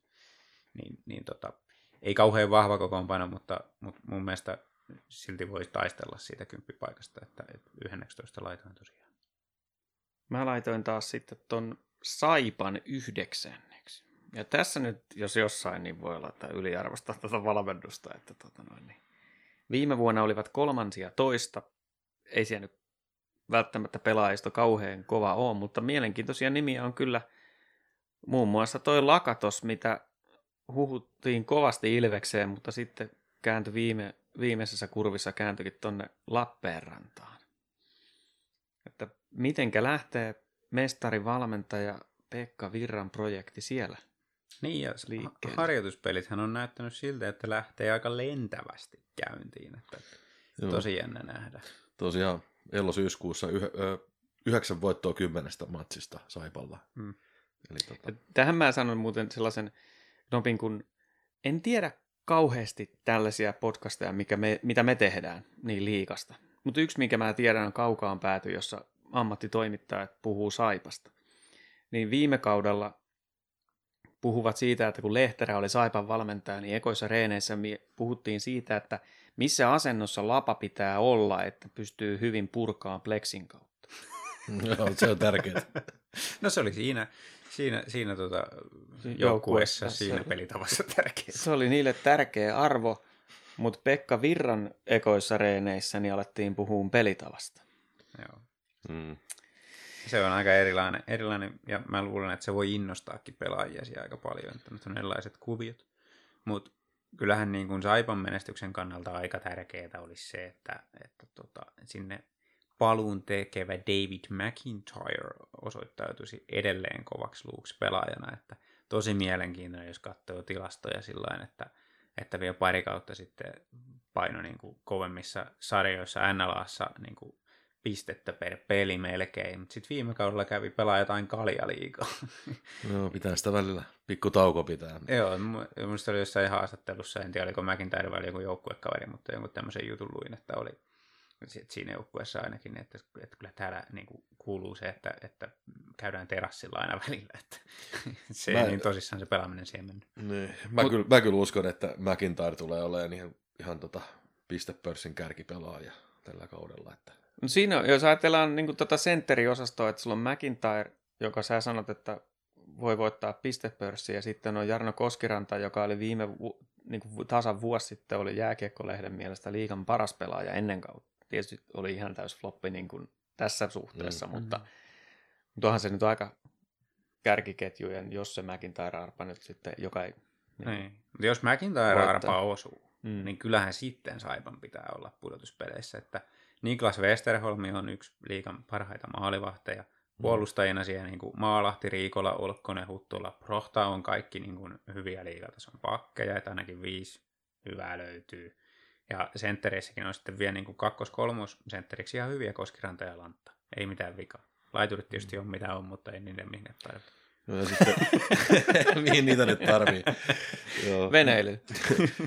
Mutta joo, siis mun mielestä niinku laadukasta pelaajaa löytyy kuitenkin niinku Pet, Petmani, Vainikainen, Lipiäinen, Ojan takanenkin pelannut hyvin harjoituspelit ja tämä Lakatos vaikuttaa myös sellaiselta, että olisi, olisi mieluusti ottanut se Ilvekseen, mutta jotenkin musta tuntuu nyt, että tässä on niinku Pekka Virran tavallaan sisääntulon myötä niin, ja sen pelintavan oikeanlaisen uudistamisen myötä, niin Saipa tulee tällä kaudella olemaan suora, suoralla playoff-paikalla. minä. Wow, top kyllä. 6. Kyllä. Wow. Nyt on rohkeeta, nyt on rohkeeta. Hyvä, No, että saadaan sanotaan, tällaisia. sanotaan rohkeasti nyt kerrankin. Niin. Joo. No siitä voidaan katsoa, kumpi oli sitten lähempänä, kun mulla on Saipa 12. Mulla on viides. Wow. wow, wow, wow. Toi on kyllä, toi on tosi mielenkiintoinen, mutta, mutta niin kuin Santeri sanoit, että, että ei se niin kuin monesta palasesta välttämättä ole kiinni. Ei, ei. Pari iso onnistumista, niin se on siinä. Mutta kyllähän tämä nyt, jos ajatellaan, että liiga on tosiaan yksi maailman parhaiten valmennettuja liigoja, niin, niin tuota, siis Suomen SM-liiga, niin sitten mestarivalmentaja Pekka Virta, li- meidän parhaita valmentajia, niin menee Lappeenrannan Saipaan. Mm. Hmm. Niin kyllä saa Saipa-fanit, niin varmasti on avattu kumppapulloja siellä, että, että tämä on jo tosi upea juttu ja tekee tästä sarjasta paljon mielenkiintoisemman mun mielestä. Kyllä, kyllä. Todellakin. O- Siis ihan, mun mielestä ihan aikakin, että Saipa jollain tavalla edes pärjäisi tässä liigassa, ja nyt on siihen niin kuin sellainen mahdollisuus, että ei varmaan ihan heti tule uudestaan. Ja ylipäätään, että Pekka Virta tosiaan jäi vielä liigaan, on Mm. mun mielestä niin kuin hyvin hämmentävä ajatus, että että tota, tämä, että se hyppää niin kuin tavallaan Saip- Saipan peräsimeen tässä, niin se samalla myöskin tietyllä tavalla mittaa sitä hänen valmentajataitoonsa, koska nyt on vähän eri materiaalia kuin Lukossa. Hmm. Tai sillä että ei, ei ole niinku ihan sama tilanne, mutta mä, Joo. mä uskon, että Virta pystyy kääntämään nyt Saipan. Nyt on se paikka, missä, missä tota, saadaan se playoff-paikka. Mutta sitten ne, joilla me ei anneta kerta kaikkiaan minkäänlaista toivoa minkään maailman playeripaikoista, niin on Jukurit. Viime vuonna 14 ja niin on tänäkin vuonna 14. Siinä on, siinä on positiivista mutta semmoinen pöhinä. No joo, siis kyllähän he on medianäkyvyyttä saanut hommattua, että jos se oli tavoite, niin tota ihan hyvä suoritus näin niin kuin off-seasonilla. Mutta sinne on mennyt sitten, Jar- muun muassa Jarkko Immonen mennyt jäähdytteleen, että Mm. joka tuli viime, vuoden viimeisestä joukkueesta, eli Jypistä sinne. niin. niin. Ai ai. Joo. Ja mut- siis mulle jää vaan, niin kuin, okei, mediahuomio siitä, että oli jokinen palkattu päävalmentajaksi, mutta kyllähän tämän, kyllä tämän muista tuntuu vähän sellaiselta tämän liigan aliarvostamiselta, että, että oli Jokisen pitää olla kakkosvalmentajana useita vuosia tällä tasolla, että ennen Niin. kuin se otetaan päävalmentajaksi. Siis kyllä, Ei mä- tämä nyt voi olla mikään harjoituskenttä. kun mä luin tämän uutisen, niin kyllä mä olin silleen, että onko tämä nyt joku aprillipila? Mm. Siis ihan oikeasti. Olli Jokinen ei ole valmentanut 16-vuotiaita ja alle jossain omassa niin kuin, kiekkokoulussaan. Mm. Niin miten tällaisilla meriteillä parka- palkataan tähän Tomikin mainostamaan niin kuin, liigan parhaiten valmennettuun sarjaan päävalmentajaksi suoraan? Niin huhhuh, kyllä, kyllä Jokinen on varmaan aika hyvät presikset antanut sitten Teamsissa tai jotain vastaavaa, koska niin kuin, todella, todella niin kuin, tuntuu niin kuin, naurettavalta ja, ja tämän liigan aliarvostamiselta, mutta, mutta tietysti voihan se olla, että, että hän on oikeasti niin kova luuvaa. Ehkä siinä on ollut jotenkin sitten, niin kuin, että jos näitä valmentajavaihtoehtoja on katsottu, niin jos niistä yhtenä on kuitenkin Olli Jokinen, niin se on siinä mielessä semmoinen vähän special card, että, että siinä ei välttämättä nyt niin kovin, kovin hyvällä kokemuksella olevaa päävalmentajaa ollut saatu, mutta, mutta toisaalta niin kun materiaalikin on vähän tuommoinen, se on ehkä semmoinen yksi liigatason ketjutyyli, niin Mm. niin ehkä se Olli Jokisen, mitä se sitten tekeekään Mm. päävalmentajana, se on ilmeisesti aika monen hahmo, no niin kuin yleisesti ihmiselle, Päällikkö. Niin, pää, päällikkö Mm. tai, tai tota, iso kurpitsapää, mikä se nyt olikaan, mutta Mm. kuitenkin että siinä on niin kuin ehkä katsottu, että, että tämä kortti nyt katsotaan, koska tuskin Olli olisi ollut välttämättä tarjolla sitten myöhemmin. Että, Mm. mm, mulla on neljäst, 14 jukurit kyllä sijoitettu tuossa tuossa tota, vertailussa ja en, en usko, että se siitä niin kuin hirveän äkkiä lähtee, lähtee nousuun, mutta Te, mielenkiintoinen. tosi harmi Joukko, sinänsä, niin. koska mä Mm. haluaisin, että Jukuritkin menestyisi. Kyllä. Ja niillä on, niillä on mun mielestä liigan hienoimpia joukkueiden nimiä. Musta Mm. Jukurit on ihan sikasiisti joukkueen nimi. Niillä on upea logo. Mä tykkään kypäräpäästä ihan, ihan valtavasti. Niillä on tällaisia niin kuin, asioita, mitkä saisi niin kuin, fanittaa joukkuetta, mutta kun tosiaan, että, että pienin varmaan pelaajapudjetti, en ole tämän vuoden lukuja nähnyt, mutta pienimmällä pelaajapudjetilla sitten otetaan täysin kokematon valmentaja, eikä ole sellaista, että se olisi joku nuori, nouseva valmentaja nimi, joka pääsee rakentamaan omaa projektia, vaan että otetaan tällaisia niin kuin pelaaja, en tiedä. Toivottavasti olemme väärässä, mutta ei Joo, näytä hyvältä. Hienoa voisi olla väärässä, mutta en usko, että ollaan. Mutta sitten ei, ei me kuitenkaan jukureita kaikkein huonoimmaksi vehkata. Vielä Niin. löytyy, vielä löytyy, Tynyrin pohjalta löytyy vielä tämä Jyväskylä. Jyväskylän jääkiekkojoukkue 15. pallo. Jyväskylän pallojoukkue. Niin. Pärjäisikö tämä itse asiassa paremmin veikkausliigassa? Nythän on niin, että kun sportti oli selkeästi liikan vanhin joukkue, niin Jyppi on sitten liikan nuorin joukkue. Että keski-ikä on 22. Tosin mä nyt sinne just palkattiin uusi pelaaja, ää, joka oli saanut jonkun syöttärin jossain toisessa sarjassa, mutta nostaako se sen keski sitten sinne vähän ylemmäs, mutta nyt on, nyt tuntuu, nyt on niin sellainen ihan niin kuin välivuosi Jypille. Että nyt pitäisi saada sitä taloutta kuntoon sen verran, että pystytään rakentamaan liikakuntoista sakkia sinne. Mutta kuka siellä käy peleissä, jos ei ne voita yhtään matsia? Niin että Mm. vaikea se on rakentaa uudestaan siinä tilanteessa. Ja, valme- ja sit, niin, no te varmasti otatte ne maalivahdit puheelle. Niin, niin tota, siis mähän on jo viime kaudellakin tätä jyppiä sillä sijoittanut tonne viimeiseksi, että sama jatkuu tällä kaudella.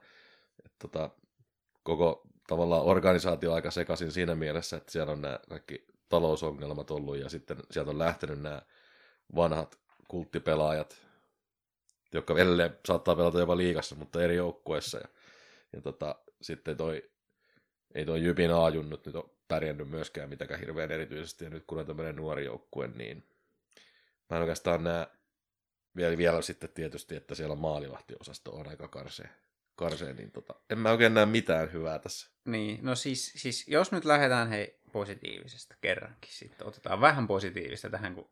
Keksikö sä jonkun positiivisen asian? Joo.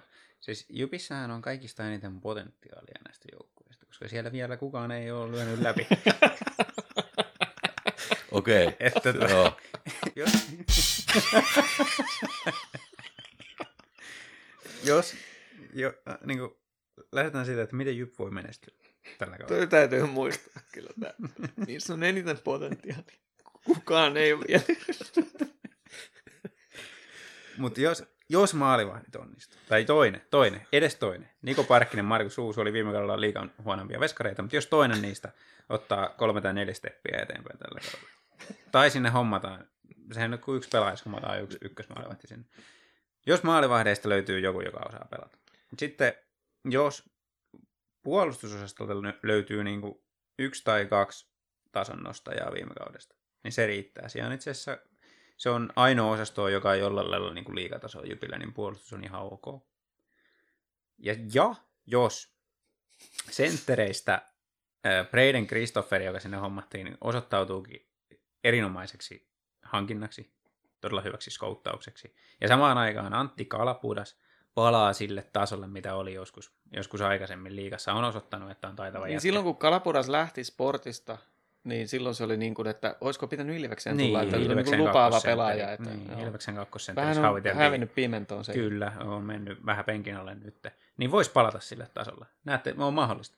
Sitten samaan aikaan, jos, jos vielä niin kuin laituriosastolla tapahtuisi jotain, en mä tiedä kyllä mitä siellä voi tapahtua, kun siellä on kolme ketjullista vaan pelaajia, mutta, mutta niin kuin, jos, jos siellä, onko Brad Lambert nyt esimerkiksi 17, niin, niin tota, Niin 17-vuotias. niin, niin alkaa painaa vaikka häkkejä niin kuin oikein kunnolla ja, ja, ja tota, samaan aikaan pari muuta tuommoista 18-20-vuotiaista pelaajaa nousee uudelle tasolle. Jos nämä kaikki toteutuu, niin sitten Jyp voi taistella pudotuspelipaikasta. Että on se niin kuin kuitenkin Siinä mahdollista. kinthailla vähän. niin. On se kuitenkin mahdollista. Mutta mikä on mahdollista sitten taas tälle meidän omalle rakkaalle Tampereen Ilvekselle? Viime vuonna kahdeksanneksi jäätiin. Tämähän oli se legendaarinen pinnan päässä neljännestä sijasta. Ja itse laittaisin nyt Ilveksen sitten viidenneksi. Olen tätä puljannut suuntaan tahi toiseen. Ja tähän sisältyy toki sitten paljon toiveikkuutta siitä, että valmennus, valmennus on se, mitä me toivotaan, eikä se, mitä on tähän asti nähty. Mulla on Ilves kanssa siellä viisi, mutta myöskin, myöskin tota, mä näen lisäksi, että, että näistä, niin kuin, ketä mulla on top kuudessa, niin niin kuin mä sanoin, niin ne kahta ensimmäistä lukuun ottamatta täällä on aika, aika isoja kysymysmerkkejä, niin kyllä Ilveksellä se iso kysymysmerkki on juurikin siinä valmennuksen osaamisen kohdalla. Tietysti toinen kysymysmerkki on se, että kuka tekee maalit. Kuka ne Markus tekee? Niin, se on ihan totta. Mulla on Ilves siellä neljä tässä omassa listauksessani ja, ja tota, kyllä mä itse uskon, että Ilves, Ilves tota, pystyy niin kuin ylivoiman kautta voittamaan pelejä ensi kaudella ja, ja tota, siihen tietysti Kontiola Suomi isoja tekijöitä sen suhteen. Mulla ei ole huolta maalivahtipelistä. Uskon sen olevan, olevan jopa parempi kuin viime kaudella noin kokonaisvaltaisesti, jos, jos molemmat maalivahdit meillä, meillä pelaa koko kauden. Öö, mun mielestä niin kun, nyt on ollut taas semmoinen sen Ilveksen pelitavan uusi steppi tälle kaudelle, että pystytään niin kuin tavallaan lunastamaan siitä ulos, ulos enemmän kuin viime kaudella. Ja mä uskon, että Baptiste tulee ja Lancaster tulee olemaan sellaisia paljon pisteitä tekeviä pelaajia, että, että tota, maaleja tulee myöskin sarakkeeseen. Että Puolustuksen siis, Mm. puolet maalaista puolustuksen. Länkasteri tekee 30 häkkiä. Voittaa maalipörssi. Se, siis, No siis mä näen sen, että maalivahdit tulee olemaan niin liikan eliittiä, totta kai. Ja sitten puolustuksessa mulla ei ole yhtään kysymysmerkkiä. Nyt harjoituspelien perusteella nämä ulkomaalaiset hankinnat vaikuttaa tosi päteviltä. Ja sitten meillä on siellä reservissä vielä Peltola, kun saa vähän jalkoja alleen pahojen loukkaantumisten jälkeen, niin, niin tota, mä sanon, että puolustus meillä on kova. Ja sitten se, että aikaisemmin me on haikailtu, sen, viime vuonna haikailtiin hirveästi niiden senttereiden perään. Nyt meillä on sentterileveyttä tai syvyyttä. leveyttä. Niin, ja tota noin, niin, että nyt se on vaan sitten se, että valmennus on oppinut viime vuodesta, saadaan se, sitten kun saadaan itseluottamus korkealle, niin laiturit alkaa pistää häkkeen. Joo, toi puolustus, niin kyllä mä edelleen pidän kuitenkin Lancasteria ja Johanssonia jonkin sortin kysymysmerkkeinä ja sitä myöten myös koko Ilveksen kiekollista osaamista puolustuksessa, että on näyttänyt harjoituspelissä tosi hyvältä, en kiellä sitä, mutta harjoituspelit on harjoituspelejä ja sitten kun alkaa sarjapelit, niin yllättävän paljon se peli tulee tiivistymään ja sitä myöten myös niin kuin se puolustusvelvoitteet on paljon kovemmat ja kyllä mulla on niin kuin semmoinen aika iso kysymysmerkki esimerkiksi Lancasterin kohdalla siinä, että kuinka paljon se sitten lopulta pystyy auttamaan joukkuetta saamaan vaikka niitä katkoja siellä puolustuspäässä, että päästäänkö ikinä hyökkää ja näin. Että se, että no se ei siellä yksikään näistä pysty, niin kuin puhutaan Lancasterista, Johanssonista ja loukkaantumisten takia niin kuin takapakissa olevasta Peltolasta, niin, niin jos ei yksikään näistä pysty nousemaan semmoiseksi niin kuin oikeasti ykkösparin kiekolliseksi puolustajaksi, niin sitten meillä on taas ongelma. Joo, mutta ei maalana pyryä seinällä nyt positiivista. Mutta siis mä oon positiivisesti yllättynyt jopa siitä, että, että tekin olette niin kuin vähän niin kuin, että kyllä me siellä viidensä, onko tässä nyt sitten kuinka ilveslasit? No totta kai on ilveslasit, mutta, mutta tota, antaa olla vaan. Urheilulehti veikka Silvestä seitsemänneksi. No, mutta se nyt oli aivan surkea veikkaus. Minkäänlaista Ne on nähnyt ammattitaitoa. yhtään peliä. Väärä mielipide. Joo. Mutta lisää tästä Ilveksen peleistä ja tilanteesta epäilemättä sitten tulevissa jaksoissa. Mutta mitä Ilvekseen sitten vielä liittyen voisi tässä spekuloida, niin nythän alkaa taas tämä liikapörä. Eli liikapörssi alkaa. Kun kausikin alkaa, niin olisiko teille jätkät heittää tähän sitten tipsiä kautta vinkkiä niin noista pelaajista, mistä saisi hyvää hyöt, niin kuin hyötysuhdetta suhteessa hintaan. No joo, jos lähdetään nyt ihan Ilveksestä liikkeelle, kun siinä me kuitenkin kaikista eniten asiantuntijoita ehkä ollaan tässä, niin, niin tota, jos Ilveksestä jonkun, jonkun tota pelaajan ottaisin, niin varmaan Ikosen Jonia lähtisin ensimmäisenä kokeilemaan. 225 000 ja äijä on painanut niin kuin melkein maalin per, per, per peli noissa harkkapeleissä ja on osoittanut sen, että on liikatasolle todella, todella taitava ja hyvä laukomaan ja todennäköisesti saa Ilveksessä ylivoima-aikaa kakkos YVssä ja, ja uskon, että tulee tekemään pisteitä, niin toi on todella halpa hinta liikapörssissä siitä. Joo, se on ihan totta. Mä itse tota, poimin tuosta neljä pelaajaa Ilveksen, Ilveksen porukasta sillä lailla, mitä, mitä ikään kuin pyörittelin mielessä, ja kyllä toi Ikosen value tossa on, niin on, on aika kova, että Joona Ikonen on 265, Niin se on reilusti enemmän. niin, niin 40 tonnia enemmän. Se on vanhoilla näytöillä. Niin, kyllä. Ja tota, sitten niin, no mun mielestä yksi, mikä voisi vois tota hinnan, hinnan puolesta olla ihan, ihan tota, hyvä, niin toi Panu Mieho, Joo. 270 000 arvo siinä, tosiaan liikapörssissä parin millin kentällinen tehdään ja niistä sitten saadaan erilaisia pisteitä ja niitä voidaan vaihtaa ja siinä mielessä mieho, mieho kun on vähän loukkaantumisherkkä, niin mikäli näin käy, niin sitten pystyy vielä vaihtamaan. Tuo on aika, aika edullinen toi mieho mielestäni. Joo, mieho voi hyvin pelata ykkös, ykkösketjussa, jopa Ilveksellä tai kakkosketjussa, niin siihen nähden toi 270 tonnia on aika halpa hinta. Ja on näyttänyt siltä, että voi tehdä maalin edestä maalejakin. Sitten mä yhden hyökkäjän vielä nostan, niin tota, oikeastaan tämmöisen vaihtoehdon, mitä voi kuulijat sitten pun, punnita, niin Emeli Suomi tai Petri Kontiola. Ilveksen kärkihyökkäjät kaikki tietää, mutta jos verrataan niin kuin koko tuossa liikapörssin niin kuin hinnoitteluasteikossa, että siellä kär, niin kuin kalleimmat hyökkäjät maksoi 4500 000, Hmm. niin sitten liikan paras ylivoimapelaaja Petri Kontiola maksaa vain 385. Ja Suomi maksaa 5 tonnia enemmän. Ja miksi mä sitten ehkä kuitenkin kallistuisin Suomeen näistä kahdesta, niin on se, että niin kuin me tässä vähän jo mainittiin, niin Ilveksellä saattaa olla noin maalintekijät vähän vähissä tuossa rosterissa. Niin se voi olla lopulta Suomi, joka laittaa sitä limppua häkkiin YVllä Kontiolan passeista. Mä en pidä sitä mitenkään epätodennäköisenä skenaariona, niin siinä mielessä, kun liikapörssissä saa maaleista kuitenkin enemmän pisteitä kuin syötöistä, niin, Mm. niin Suomi voi olla yllättävänkin hyvä valinta. Kyllä. Nämä ainakin tota, tuosta Ilveksen porukasta liikabörseen. Niin sellaisia nostoja. Maalivahdit on tota, siinä mielessä vähän, vähän kalliita, kalliita, että Langhameri 3,5 ja Tserenko sitten 3,25. Niin, niin tuota, varsinkin sen takia, kun liikapörssissä kuitenkin olisi hyvä valita semmoinen ykkö, selkeä ykkösmaalivahti, joka pelaa suurimman osan peleistä, niin sitä ei tarvitse vaihdella. Niin tässä kun mä luulen, että Langhammerilla ja Tserenkolla tulee niin kuin vuorottelua noiden vastuuden osalta, niin, niin siitä en lähtisi, lähtisi kyllä noita valitsemaan siihen liikapörssijoukkueeseen. Mutta... Joo, sama juttu. Puolusteista voi tuota Lancasteria harkita, jos ottaa, haluaa ottaa niin kuin tämmöisen high risk, high reward pakin sinne, niin Lancasteri voi tehdä aika paljonkin pisteitä. 335 ei ole paha hinta, jos, jos tekee pisteitä. Mm. No saako sanoa vielä jotain muita kuin ilvesläisiä? Niin ilman muuta, ketä sulla Sieltä vaan. No, Mä tota... otan tästä tota mun muistiinpanovälineet ensin esille. Sä käyt heti treidaan. Joo. En mä tiedä, mulla on tässä muutama, muutama semmoinen nimi, mikä, mikä tota, esimerkiksi toi Saiban Filip Pyrocha, niin tota, on ollut aika hyvä, hyvä tota, harjoitusotteluissa ja luulen, että kun se on, hintakin on tuommoinen 325, niin siitä saa hyvää valuea. Sitten tota, kyllä mä myöskin Saipa pelaajista niin Valtteri Ojan takaisin, niin se on tota, lähtee halvalla ja luulen, että tulee tekemään maaleja kohtuullisen paljon ja niistähän tietysti pisteitä hyvin saa.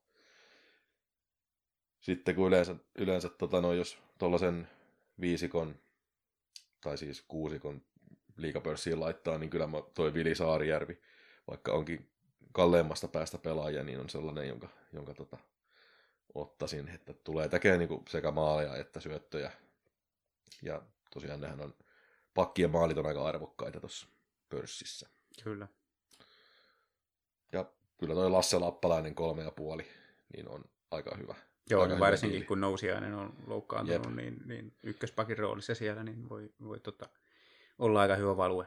Kyllä, viime kaudella 11 plus 15 pisteitä, että tekee niin kuin sekä maaleja että syöttöjä. Niin Tuossa on ehkä tollaset, mikä, mikä tuli mieleen. Joo, kyllä näistä jo saa ihan hyvän pohjan joukkueelle. Kiitos Markus näistä. no niin. Katsotaan sitten tuossa joulun korvilla, että tehdäänkö me ikinä enää liikapörssiaiheesta segmenttiä. kyllä. Nonni, pitkä kesä on takana ja nyt alkaa sitten jääkiekko taas pyöriin ensi, tai siis tällä viikolla, koska tämä julkaistaan maanantaina. Nyt kuulija, tämä jakso päättyy tähän, mutta laittakaa ihmeessä meille palautetta, äänestäkää sitä pelaajaäänestystä Twitterissä ja tulkaa Instagramista tsekkaamaan, että kuka se meidän seuraava vieras on. Pistäkää julkaisut jakoon. Tehdään tästä iso, iso juttu tästä meidän uudesta aikakaudesta. Mun nimi on Tomi Kuusisto ja seurana täällä kohta legendaarisessa takkahuoneessa olivat Santeri Kuusisto sekä Markus Kosonen. Morjes, morjes.